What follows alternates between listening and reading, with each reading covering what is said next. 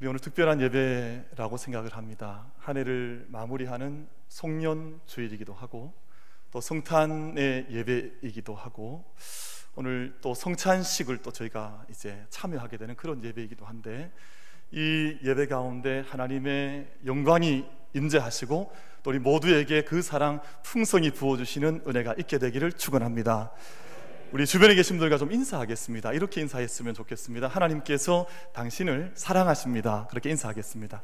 하나님께서 당신을 사랑하십니다.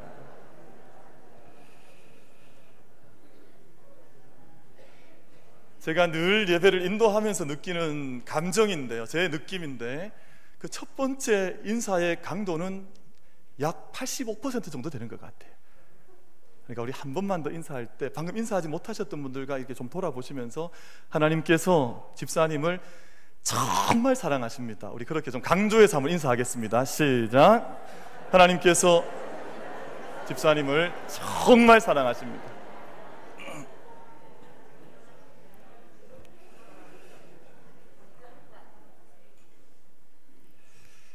불교에서는 인생을 어, 설명하기를 공술의 공수거라는 표현을 해서 인생을 설명합니다. 그러니까 올 때에도 이제 적신으로 그냥 붉은 몸 맨손으로 이 땅에 와서 그리고 생명을 마감하는 그날도 빈 손으로 돌아가는 것이 인생이다.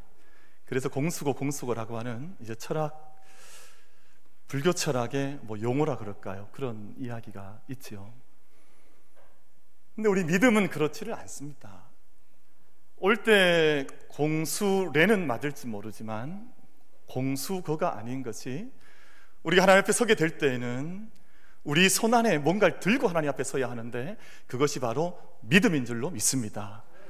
그리고 우리 우리에게 지어져 있는 우리 믿음의 우리 손에 이 손 안에 우리 눈에 지금 보이는 것은 아니지만 믿음이 지어져 있지 않다면 하나님 앞에 설 수가 없지요.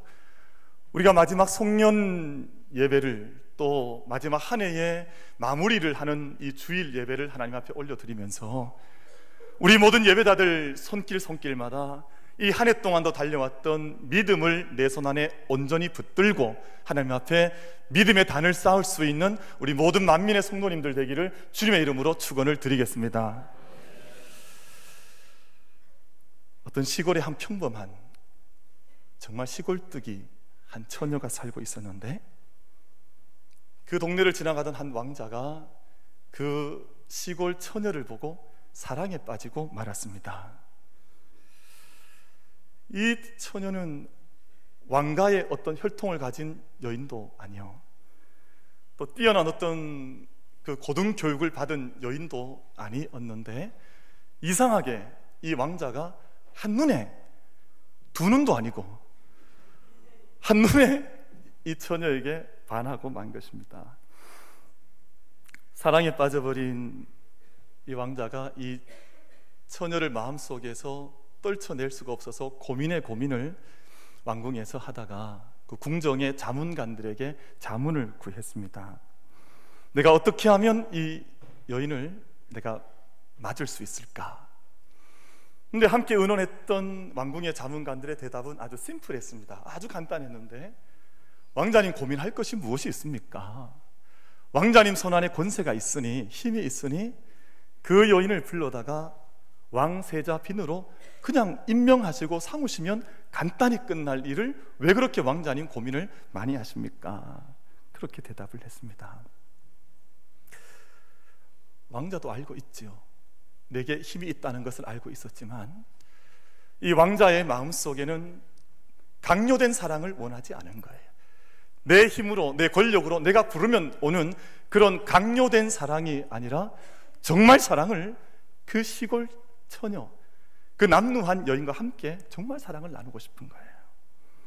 왕자가 고민에 고민을 거듭하다가 결심을 했습니다.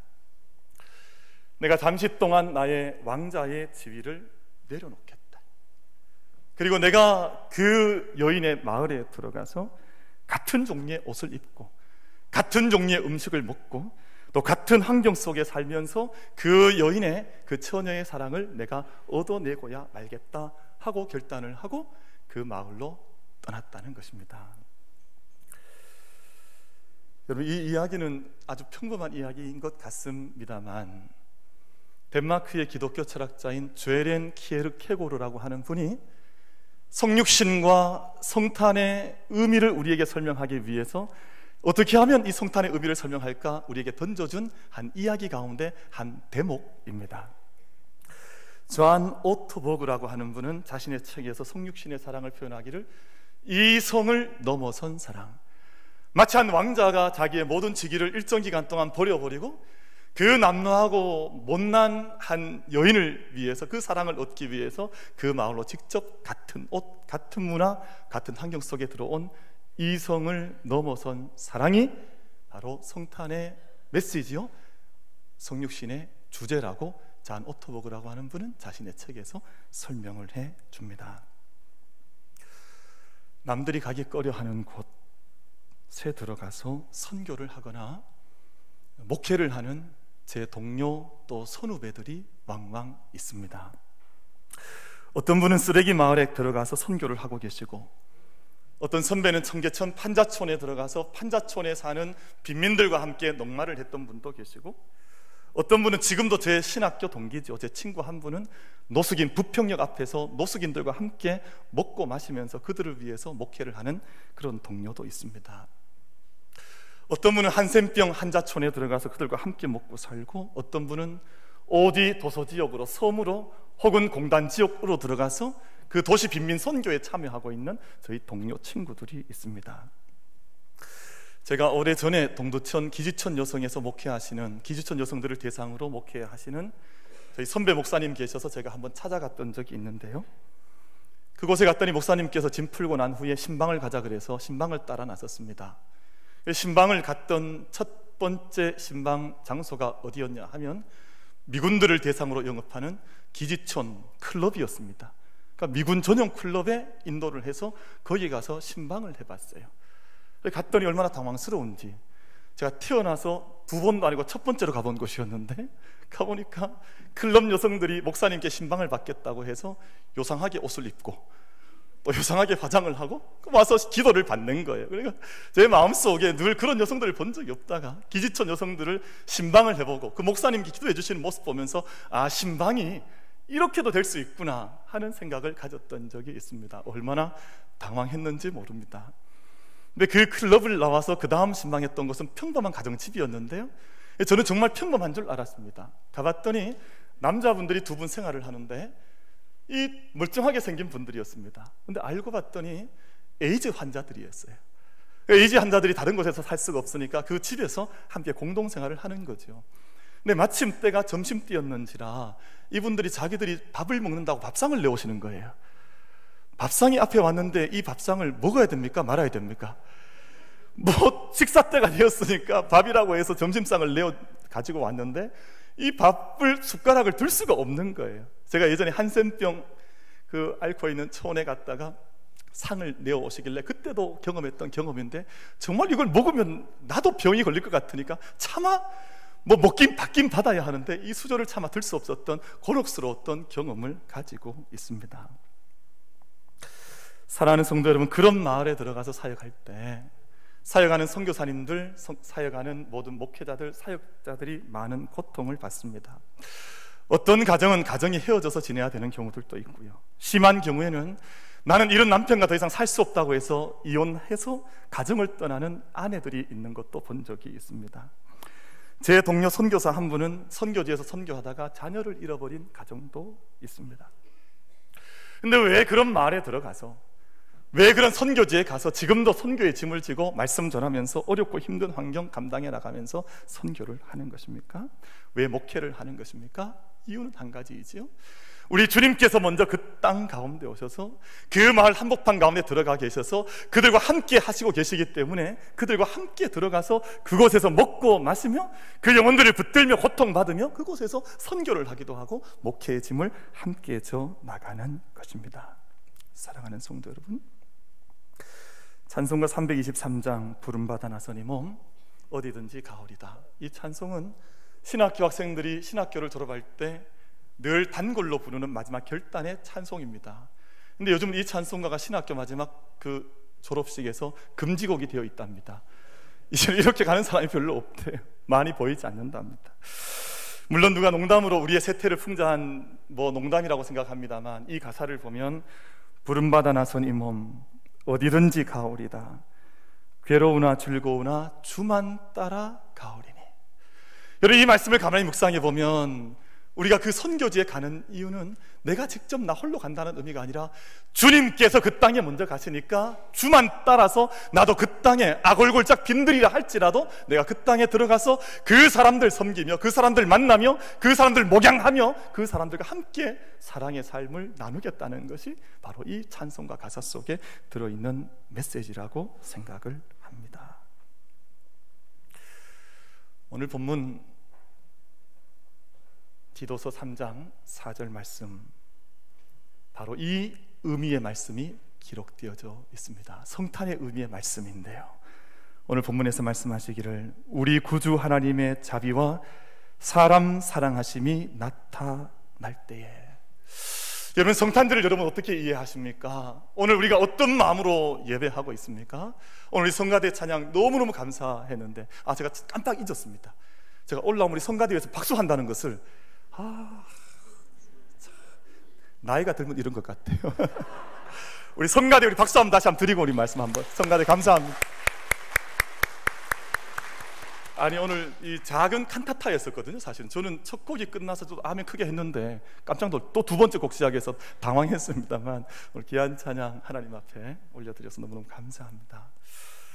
저희가 이런 칸타타를 하기도 하고 우리가 성탄에 대한 이야기를 들으면 어떤 분들은 선물을 떠올리고 저는 어릴 때 성탄절에 늘 새벽송을 돌았던 기억, 새벽을 꼬박 세웠던 기억이 있어서 새벽송 기억이 나기도 하고 또 뭐 다양한 기억이 나겠습니다만 오늘 본문에서 말씀하는 바는 하나님의 자비하심과 사람 사랑하심이 나타날 때에 라고 우리의 성탄의 의미를 설명해 주고 있습니다.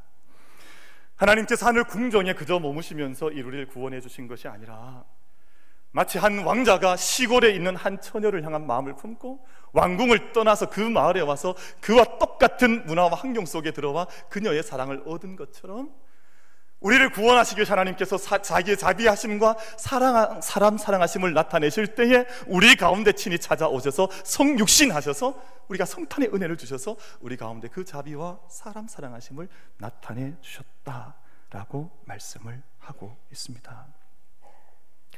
성탄의 메시지는 분명합니다. 하나님께서 죄로 허물진 죄와 어둠으로 허물진 이 땅 가운데 찾아오실 뿐만 아니라 영원히 함께 하신다는 것. 이 세상이 아무리 어렵고 혼란하다 할지라도 우리를 포기하지 않으시고 여러분 세상에 포기하고 싶은 경우들 얼마나 많이 있습니까? 근데 그 문화이든 정치이든 교육이든 환경이든 우리 모든 한 생명 한 생명 하나님께서 포기하지 않으시고 저와 여러분이 이 땅을 세상 끝날까지 사랑하신다는 것이 성탄의 메시지인 줄로 믿습니다. 그 사랑 위에서 하늘 보좌 영광 버리시고 우리 가운데 자비하심과 사람 사랑하심을 나타내 주신 날이 바로 성탄의 메시지라고 말씀을 하고 있습니다. 그럼 하나님의 자비하심과 사람 사랑하심이 나타날 때 그 열매가 어떻게 나타나냐 하면 구원이라고 하는 열매로 나타나게 되어져 있습니다. 오늘 저희가 읽었던 말씀 우리를 구원하시되 우리가 행한 바 의로운 행위로 말미암지 아니하고 오직 그의 긍휼하심을 따라 중생의 씻음과 성령의 새롭게 하심으로 하시고라고 말씀을 하고 있습니다. 이 땅 가운데 오신 예수 그리스도의 그 자비하심과 또 사랑하심이 우리 가운데 구원이라고 하는 놀라운 열매로 나타났다고 말씀을 하고 있습니다. 여러분이 성탄을 떠올릴 때 무슨 생각을 가장 먼저 하십니까? 그런데 복음서를 읽어보면 마태복음 1장 21절 말씀에서 성탄의 이야기를 구원으로 우리에게 말씀을 들려주고 있습니다. 마태복음 1장 21절 말씀에서 아들을 낳으리니 이름을 예수라 하라. 이는 그가 자기 백성을 그들의 죄에서 구원할 자의심이라 하니라라고 말씀을 하고 있습니다. 우리가 성탄을 맞으면서 만약 내 마음속에 우리의 신앙의 고백 가운데 구원을 잊어버린 채 성탄을 맞이하고 있다면 우리는 껍질만의 성탄을 맞이하는. 내 안에 구원의 감격과 은혜가 내 안에 정말 임하지 않은 채 그저 우리가 이 세상에 있는 화려함 속에서만 성탄의 예배를 찾아왔다면 우리는 그 구원의 은혜를 알지 못하는 겁니다. 오늘 이 시간 함께 예배하는 우리 만민의 모든 성도들 속에 구원의 참된 감격 속에 성탄의 예배를 하나님께 올려드릴 수 있는 은혜가 우리 모두에게 있게 되기를 주님의 이름으로 축원을 드리겠습니다. 여러분 유대인들의 해석에 의하면 랍비들의 해석에 의하면 인간의 죄악이 있는 곳에는 하나님의 영광이 임하지를 않습니다. 인간의 죄악이 있는 곳으로부터 하나님의 영광은 떠나가게 되는데요. 여러분 그것은 이미 구약 성경이 우리에게 증언하는 바가 아닙니까? 인간의 죄악이 너무나 편만하게 되자 하나님의 영광 쉐키나가 그 성전을 떠나서 1층 천으로 그 다음 좀 더 죄악이 깊어지면 그 다음 2층 천, 3층 천, 7층 천까지 하나님의 영광이 물러간다고 하는 것이 유대교의 랍비들의 해석입니다. 그렇기 때문에 죄악이 가득한 곳에는 구원을 경험할 수가 없는 것이지요. 그러나 성탄의 사신, 성탄의 메시지는 그와 같지를 않습니다. 가장 죄악이 깊고 깊은 그 땅 가운데 인간의 어둠 속에 인간이 영접하지 않으니 말 구유의 죽통 위에까지도 하나님 영광이 임재하셔서 우리를 구원하신다는 것이 성탄절의 메시지인 줄로 믿습니다. 그리고 그 땅 가운데 하나님 영광이 임재하셔서 쉐키나가 오셔서 우리 가운데 구원의 역사를 이루어 가신다 하는 것입니다. 여러분 정말 이 한 해를 마감하면서 우리가 마지막 마지막 우리가 이제 마지막 주 예배를 올려드리면서 한 가지 정말 간절히 소망하는 것은 우리가 그 구원의 은혜를 하나님 앞에 고백하지 못하는 자로 한 해 마지막 예배를 드리는 자들이 아니라 내 안에 이 어찐 은혜인가 하나님의 은혜에 대한 진정한 고백 속에서 한해 마지막 예배를 주님 앞에 올려드릴 수 있는 저와 여러분이 되기를 간절히 바랍니다. 여러분 오늘 저희가 읽진 않았습니다만 오늘 본문 4절 바로 윗절이지요 3절 말씀을 보면 우리가 구원받기 전 우리의 모습에 대하여 이렇게 말씀을 합니다. 우리도 전에는 어리석은 자요 순종하지 아니한 자요 속은 자요 여러 가지 정욕과 행락에 종노릇 한 자요 악독과 투기를 일삼은 자요 가증스러운 자요 피차 미워한 자였으나 우리 구주 하나님의 자비와 사람 사랑하심이 나타날 때에 라고 우리에게 임한 구원에 대하여 말씀을 하고 있습니다.